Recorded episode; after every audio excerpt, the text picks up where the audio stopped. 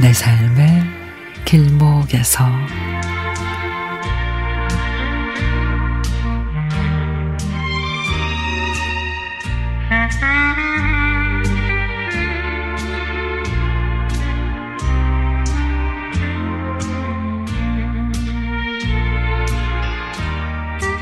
어린 시절 시원한 물줄기라도 흠뻑 적셔 주었으면 하는 바람에도 한동안 가뭄이 계속되다가 마침내 비가 내리던 여름밤 컹컹 개 짖는 소리와 매섭게 불어대는 바람 소리 이름 모를 새들의 우는 소리에 두려움이 느껴졌으나 집 앞에 커다란 소나무가 세찬 빗줄기에 반가운 듯 흔들리던 모습에 무서움도 싹 가셨죠.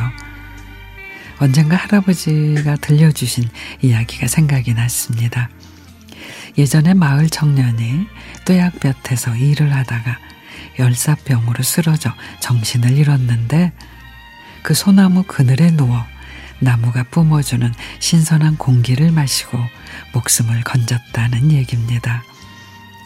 그 당시 우리 마을 사람들에게 그 나무에서 불어오는 바람은 마치 한 줌의 소화제나 청량제와 같았습니다.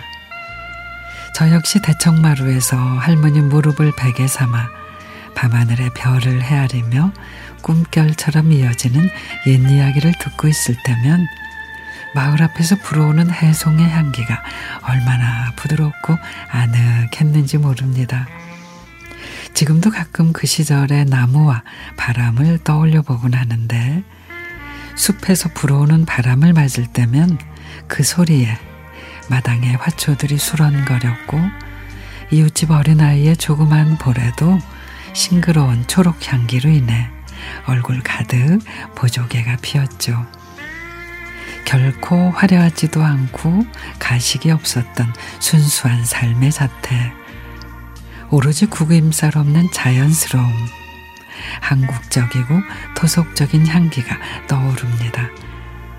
지금도 솔밭에서 불어오는 바람을 맡으면 내 가슴 속에 푸근한 고향, 너른 마당에서 모기불 피우던 조상들의 숨결이 가득가득 담겨 있는 그곳이 정말로 그립습니다. 이 여름 해묵은 감정을 싹 씻어 내려가게 해주던 그 여름밤을 다시 한번 떠올려 봅니다.